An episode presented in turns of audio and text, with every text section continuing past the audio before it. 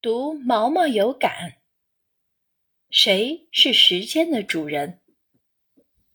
小作者方瑞康，二年级。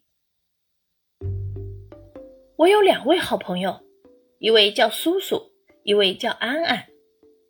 苏苏喜欢吃美食，苏苏就算没钱，他也能靠想象喂饱自己。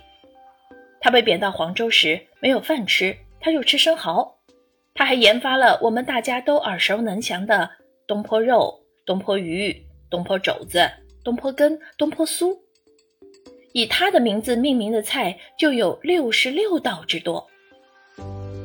他一生一直被贬官，但他一直不去理会这些不愉快，而是做自己的主人。经常来信告诉我，他研发了什么好吃的，每天练字画画、填词写诗，每天都很开心。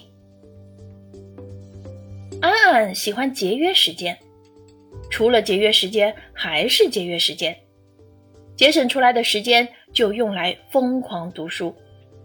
他不希望浪费时间，所以他一年才洗一次澡，整天蓬头垢面。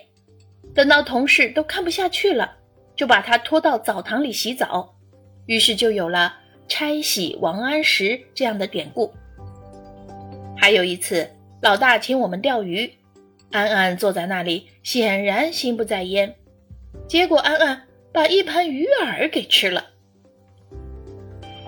我觉得他们两位结合起来是最好的，既需要勤奋努力的学习，又需要有丰富多彩的生活。